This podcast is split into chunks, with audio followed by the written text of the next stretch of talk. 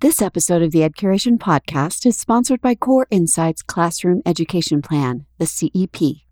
The CEP uses learning sciences and a decision support system to match teachers with targeted, research based strategies that increase student engagement and performance in just four weeks.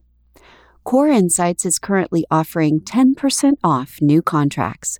Search Q O R E Insights at edcuration.com. How can we take what we know about cognitive science, about the basic processes of memory and attention and perception and build on that to say what are what are more effective ways of learning? Much of that information was getting written up into academic journals where the people who wrote them then read them.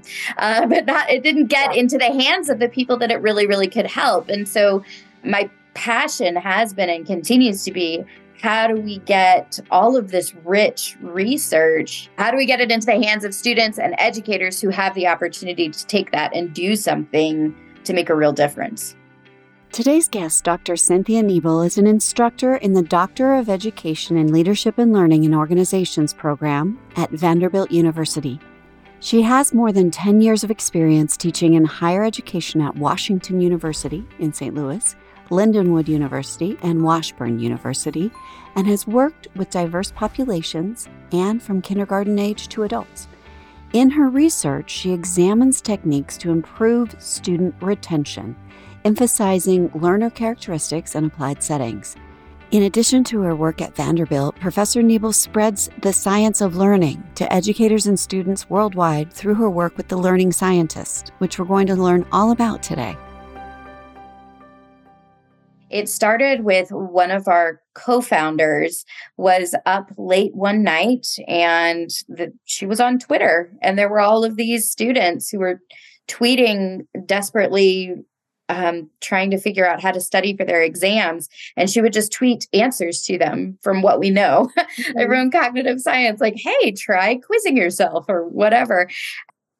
Another person saw her doing that and jumped on board. And so they made a quick Twitter handle called Ace That Test. And so you can still find us on Twitter yeah. at Ace That Test and then I saw what they were doing. So they they were doing that for a little while. And somebody said, you know, you guys need more characters. You should start a blog. And so I saw maybe their second blog post and said, can I help? This is great. I would mm-hmm. love to join in. From there, we've had two more cognitive scientists who kind of same thing said, I want to help with this. And so um, from there, we've you know, we've got this weekly blog. Um, we have tons and tons of educators who actually come on and um, write blogs themselves. We have a podcast. We do all these talks and workshops all over the world, and it's it's really exciting. We also have a book coming out too. One of the best things about it is that it's not an organization. It's just four people who get together with a common passion, which means that we're not selling anything. We're, yeah. you know, we're we're not a formal organization. We're really just here out of a labor of love trying to give information to folks. Who are the other three learning scientists? Right now it's it's Megan Sumeracki, Althea Need Kaminske, and Carolina Kuepper-Tetzel. You're listening to the Ed Curation podcast we're bringing you stories from educational leaders about the instructional resources, practices, and movements that are reshaping learning. This continues to be just a sideline for you with from your full-time job at Vanderbilt. Yeah, all of us have full-time jobs and families and we do this in our our very limited spare time but i mean eh, as i said i think that's one of the great things is is that everything we do is because we're passionate about it and not because we're getting paid for it. Right. And your posted and mission, and the one you just stated a few minutes ago, is to make scientific research on learning more accessible st- to students, teachers, and other educators. And you listed a lot of the ways that you do that through YouTube videos, podcast, blog, downloadable resources, books, and with an upcoming book, which we're going to want to hear, talks and workshops. Is that essentially the content that you offer? We're pretty big still on social media. Twitter has been going through some strange changes lately. Um, but as of right now, um, we still have 30,000 plus followers on Twitter. So we still churn out a lot of information there as well. And we have a Facebook page where we post a lot of information too. But most of it is posting the same stuff that you'd find on the website. So yeah, and would everything you, you just listed. okay. Yeah. Yeah. Okay. And would you say that your primary target audience is teachers or students or parents, administrators, all of the above? When we started out, we were aimed at students. And I think our primary goal is for students to learn more. That's what we want is we want students to be learning more. We want students to learn better. But we found very quickly that if you want to reach students, you need to talk to educators, mm. not directly to the students, right? I'm I'm not going to get kindergartners hooked on retrieval practice or whatever, right? Yeah, okay. But if I talk to kindergarten teachers, if I talk to administrators who can really change the culture in their district or in their school, to care about this and to really try to integrate it, you know, the higher up we go, the bigger the impact that we have. So we really care about the students, but in order to get to those students, yeah, talking to educators and then and to administrators is really the way to do it. Got it. And part of the way that you boiled down the research for students and teachers is by identifying six strategies for effective learning. And I'm guessing that you pulled from several bodies of research to really create these, maybe a meta analysis or something that you did to create these six strategies or identify them. Can you list the strategies for our listeners and maybe give a concrete example of each one, like what it looks like in a classroom? Yeah, you bet. So the six strategies themselves, you're right. It comes out of out of research through our blog. We, we talk about lots of different things, but we really hone in on these six strategies because they're the ones that have been shown time and time again in lots of different contexts with lots of different age groups to be effective. And so we want to provide these flexible guiding strategies for folks to be able to adopt these in a way that works for them we do always talk about these as flexible guiding strategies. So these are not prescriptive. I know uh, quite a bit about the science of learning, but um, teachers know a whole lot more about the art of teaching. And so the goal is that we can provide some ideas that then can be adopted in a way that makes sense for their particular contexts. Okay. So the first one um, that probably is the one with the most robust research to support its use is spaced practice. Spaced practice is really just about reiterating material over time with space in between. So that is reviewing something from a month ago, bringing it back up again.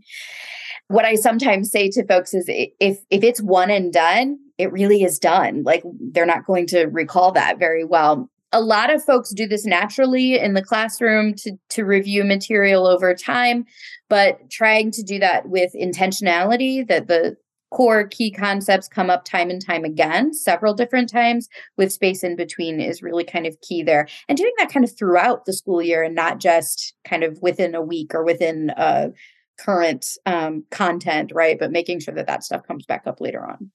I'm curious, Cindy, if you pulled from uh, Jerome Bruner's research around spiral curriculum. With yeah, so uh, spiral curriculum absolutely is spaced practice. It's also um, interleaving, which is the next one I was going to talk about. Hey, listener, if you're driving or walking your dog or cooking dinner and thinking, shoot, I need a notebook to write these down, I've got you. These strategies are listed in the episode notes, along with all the resources mentioned from the learning scientists and several more. You'll have many opportunities to revisit this information for better learning, as Dr. Nebel just discussed. Interleaved practice is this idea of, of mixing up the order in which things are introduced. And so a spiral curriculum kind of does both. So not only do you get to review something over time, but you're also reviewing it kind of in different context, right? So you're putting that next to other things so that you can see the interrelatedness between whatever the core key concept is and this new topic that we're talking about, which is why mm-hmm. that's really effective.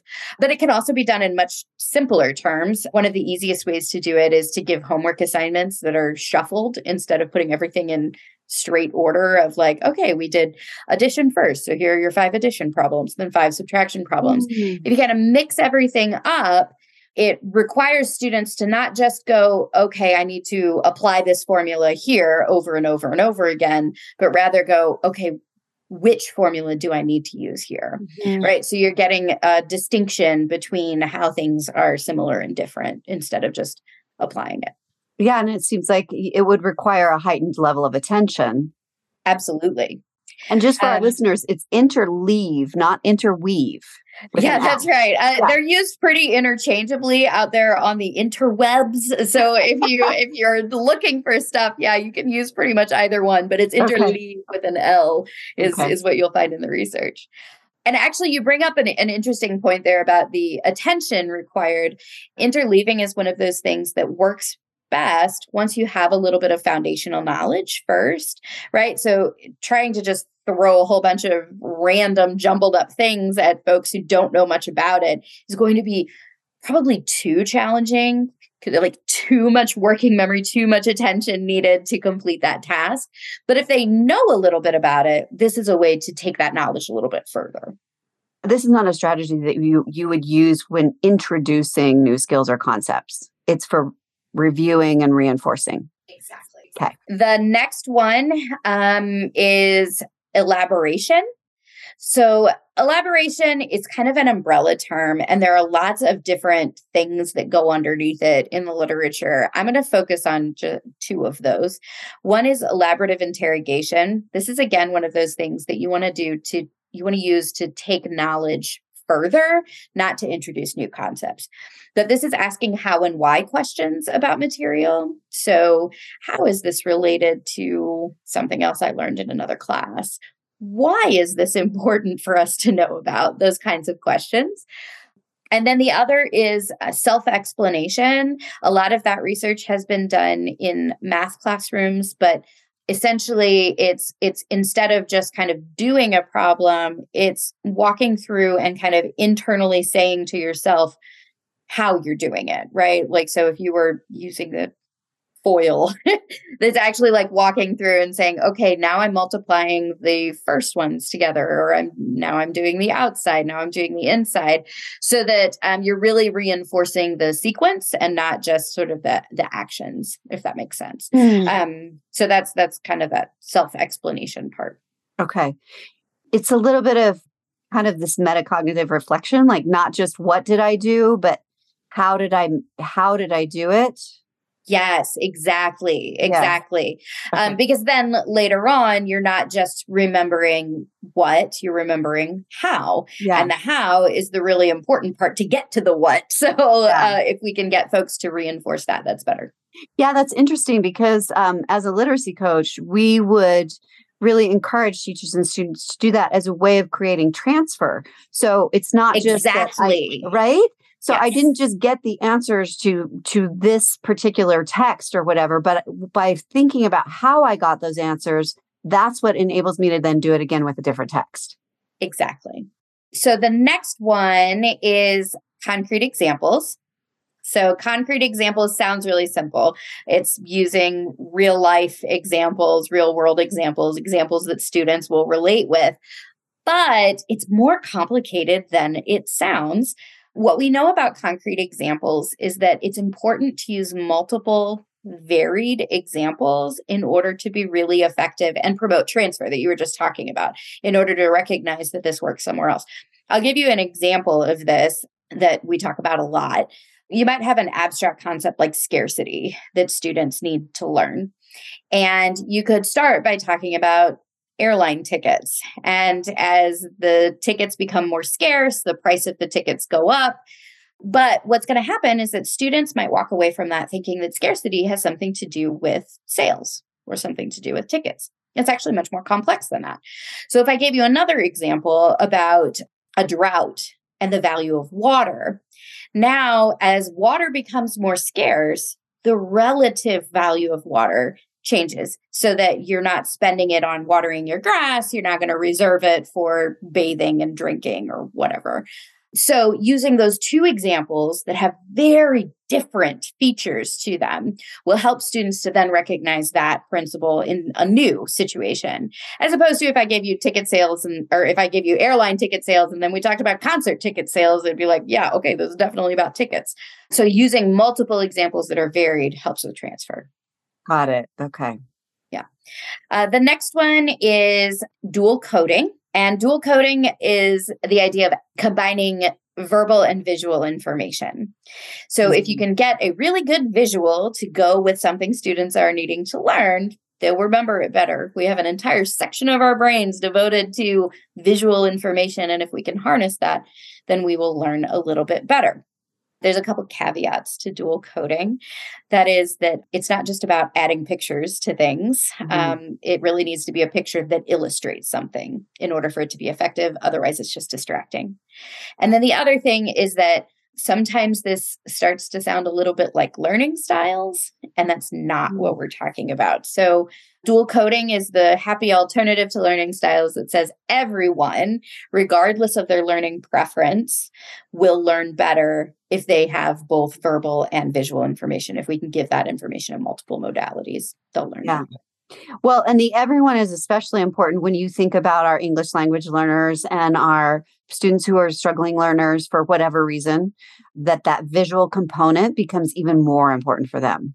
Yeah, actually, all of these strategies are most effective in students who have some of those struggles. They help everyone, but they help more for folks who are having those struggles because essentially what we're doing is reducing the amount of, of working memory that you need in order to complete any kind of memory task, any kind of learning task. And so if we can do that, then those challenges of having to translate on the fly or or even students who might be coming to the class with anxiety or food insecurity or stereotype threat, those things that they've got on their minds that are sort of inhibiting their ability to learn, mm-hmm. if we mm-hmm. can reduce the amount of working memory that it takes for them to be able to learn, we're creating equity in the classroom.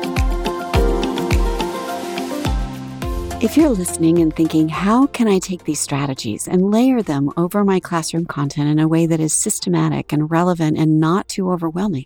Today's sponsor has the answer. This is Dr. Anika Davis, co-founder and COO of Qore Insights, the developers of the Classroom Education Plan. And we are proud to sponsor this episode of the Ed Curation podcast. At Qore Insights, we believe that teachers deserve access to current, evidence-based resources based on their and their students' needs to improve their practice and adapt to their classroom's needs. We have raised the bar on teacher learning by combining cutting edge technology with the learning sciences so teachers get what they need when they need it. Find the classroom education plan from Qore Insights at edcuration.com. That's Q O R E Insights, all one word.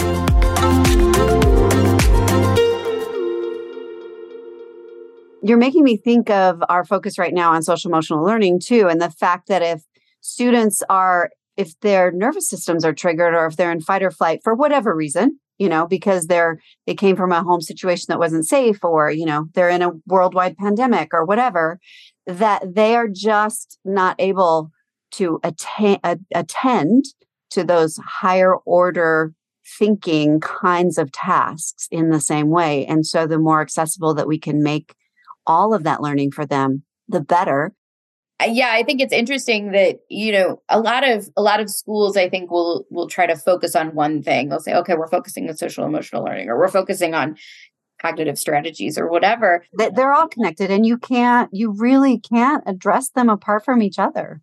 That's right that's right that one one affects the other considerably. Did we make it through all six? No, we no. still have one more. So the last strategy um, and it, I kind of save the best for last on some level. This is my favorite strategy. I think it's the easiest to implement in most classrooms, but I'll give you a couple ideas of how to do that. This one is retrieval practice. And retrieval practice is all about reinforcing learning. So mm-hmm. much research has been done showing that having students retrieve something once is better than going over it three times. So, yeah, it's, it's more powerful than just um, going over it over and yeah. over again. It actually can be a time saver on some level um, in in the classroom. Retrieval practice can be anything that involves bringing information to mind so long as it's actually happening.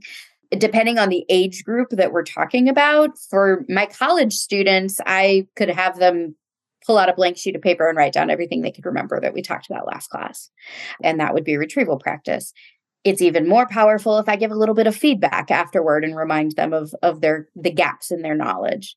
It can be a short little quiz. It can be concept mapping or drawing out a picture of what you remember it really can be anything. It can be a debate or a conversation. The key is that that information has to be coming to mind. We did a little bit of research. Megan, in particular, did some research with fourth graders using that blank sheet of paper approach. And it failed miserably. As you can imagine, maybe with fourth graders, pull out a blank sheet of paper and write down everything you can remember. They had just been taught a passage about clouds, I think, something mm-hmm. like that. And she tells the story that one kiddo like just took their pen and drew on their hand and like stamped the paper with it. um, some kids literally just sat there like staring at the paper, like, you want me to do what now? She had one student who was like writing furiously and she was like, Yes, this one gets it. Cool. And it was a beautiful essay about her cat. Um, so exactly. Uh, fourth graders is not going to quite get this this idea but they did they switched it around and they used some concept mapping some scaffolded concept mapping even where they created it first then they gave students specific questions about their concept map then they took the concept map away asked them those same questions again and then they got this beautiful retrieval practice benefit mm. from hmm. having done that you have to adjust these things to your learners but if you think about it i mean going back to our earliest days, we learned everything through retrieval practice before school. You know, yeah. I sit with my my three year old now, right? And we look at a book and I point at things and I say, What's this? And she answers the question, yeah. What sound does a cow make? And she answers the question and I provide feedback. And that makes sense. And I'm wondering um, about the fourth graders being asked to to write everything they know if even just the the task of writing could be so daunting to some fourth graders because they maybe aren't proficient writers yet but given another method of being able to provide that information or just share with a partner or draw a picture or something makes that task a lot more accessible to them exactly. so the concept mapping yeah i will say one of the things that you have to be a little bit cautious of when using retrieval practice is that everyone is in fact retrieving. So in my college classrooms, started out, you know, oh, I ask questions and students answer them in class all day long. Therefore, they're doing retrieval practice. No, the couple of students who answer all the questions, yeah, yeah exactly, are doing yeah. retrieval. Yep, that's exactly right, and the rest of them are listening at best. And and the same thing is true if we do a conversation, right? If you do like a uh, think, pair, share, I would argue that the think part is probably most important. And I would almost advise like mm-hmm. write, pair, share, right? Like yeah. make sure they actually are bringing that information to mind before they get together and talk about it. A um, quick write. Or yeah, because if we yeah. skip over that think part, then one of those partners is probably getting a benefit, but maybe not the other one. Yeah. The other one's hitchhiking. Yeah, exactly. Yeah. So I'm curious, Cindy, if you have had any experience seeing these strategies being implemented in classrooms or what kind of shifts do teachers and students report back to you once they start using some of these? Particularly, maybe with uh, what I'm going to call spaced retrieval practice. I have a lot of educators who talk to me about having implemented sort of some like very small, low, or even no stakes quizzes. Like they're not really worth any points. They give them quizzes every week. And that not only does learning increase, but students' anxiety about taking those quizzes goes down over time. At the beginning, they're nervous as can be, but over time, they're less nervous about it because they they know what to expect and they know that they can do it. So it seems to decrease test anxiety a little bit, which is a mm-hmm. good thing. And then students report liking it because it tells them where they need to go back and focus their study a little bit more too. Mm-hmm. Now, granted, that's with high school classrooms um, for the most part, um, is what I am talking about right now. Educators report these things. Goodness knows we have tons of research showing that they're effective, right? And especially now, a lot of that research is being done in the classroom as opposed to laboratory research that is very sterile and far removed. Mm-hmm. A lot of it's being done in the classroom now, which is nice to see. Is there a huge learning curve for teachers? Because this is one of those things that I may have a curriculum that doesn't really have any of these strategies embedded or scripted for me. So then I, as a teacher, have to kind of look at my curriculum through this lens of these new strategies and figure out how to adapt my pedagogy is how do teachers do that? How do they become proficient at this? Goodness knows after doing tons of workshops with educators, that's one of the biggest things that comes out of it is I barely have time to breathe during a semester. I don't have time to like sit down and figure out how to add these things in. And mm. My advice is pick one of these strategies and try to pepper it in where it makes sense to you. And then once you feel like that's pretty natural, pick another strategy and see if you can pepper that in. It's not about these big overhauls. Yeah. And the resources on your website, do they kind of help to to walk teachers through or give them an idea of where to start? So, in particular, on our blog, we have a whole lot of guest blogs that are by educators. And they are talking about how they have taken these strategies and used them in their classrooms. And usually it's a technique or two that these guest blogs are really talking about. There's one that I really like that's called the five sided flashcard or something. Mm-hmm. Um, and it's just like an idea that you can use and adopt pretty quickly to try to make changes. So if you're interested in one of these things, you can go to the website and you can go to just our blog. But if you go to our blog archive, it has tons and tons of search terms. Um, we've tagged things. So if you're interested in spaced practice, you can click on that and see all the blogs related just to that topic. And is it going to matter what content area or what grade band teachers teachers teach in? Will will they be able to to filter their searches based on any of that? So the content on the website, no, it doesn't differentiate um, okay. specifically. You could probably find things for different grade levels for sure. But the nice thing about any of these strategies is that they work for every age group. They're based on our basic mechanisms. I mean, I could really go into some basic neuroscience here and explain like they're yeah. really based on how we learn. And so uh, they don't they don't require any sort of um, special exceptions for different groups or or different ages. Mm-hmm. What is true is what we just talked about. You have to take that uh, general idea and make it work for your students and your material. Yeah. Um, as we said, like elaboration and interleaving works better once there's some foundational knowledge, right? You have to mm-hmm. you have to know something before you can adopt those. Okay, so if you were a listener and learning about the learning scientist for the very first time, this is all new. Do you have a favorite place that you would send that listener as a starting point to explore or apply some of the research and tools? I would go to the videos. We do have strategy videos for each of the strategies that I've just talked about that goes into that with a little bit more detail, shows a research study demonstrating the effectiveness, and talks a little bit more about how to apply them in the classroom. And illustrates them, makes them visual, which is one of the strategies. This is true. Use dual, dual coding. That's right. so good. Well, is there anything that you'd love for our listeners to know that I didn't ask you? Uh, you know, the only other thing that I probably would want to admit or promote is that um, it's not just us doing this work. There are lots of cognitive scientists right now out there doing some of this really good work. Retrievalpractice.org has a wealth of information. There's uh, an educator um, who has a really great blog where he talks about a lot of these things and how he uses them in the classroom. It's the effortful educator.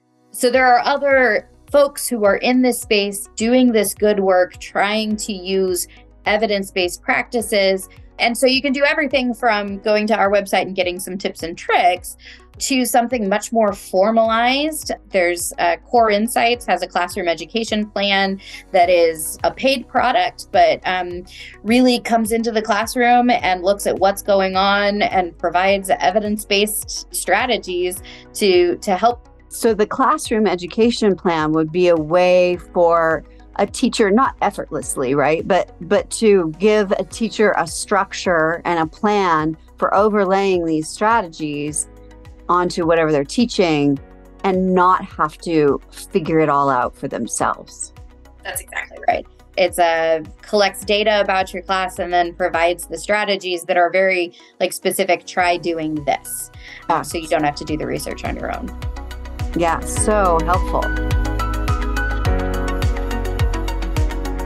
You'll find all the helpful links and resources mentioned in this episode in the episode notes, including the six strategies for optimized learning, the Learning Scientist website, blog, videos, and Facebook and Twitter pages, Ace That Test.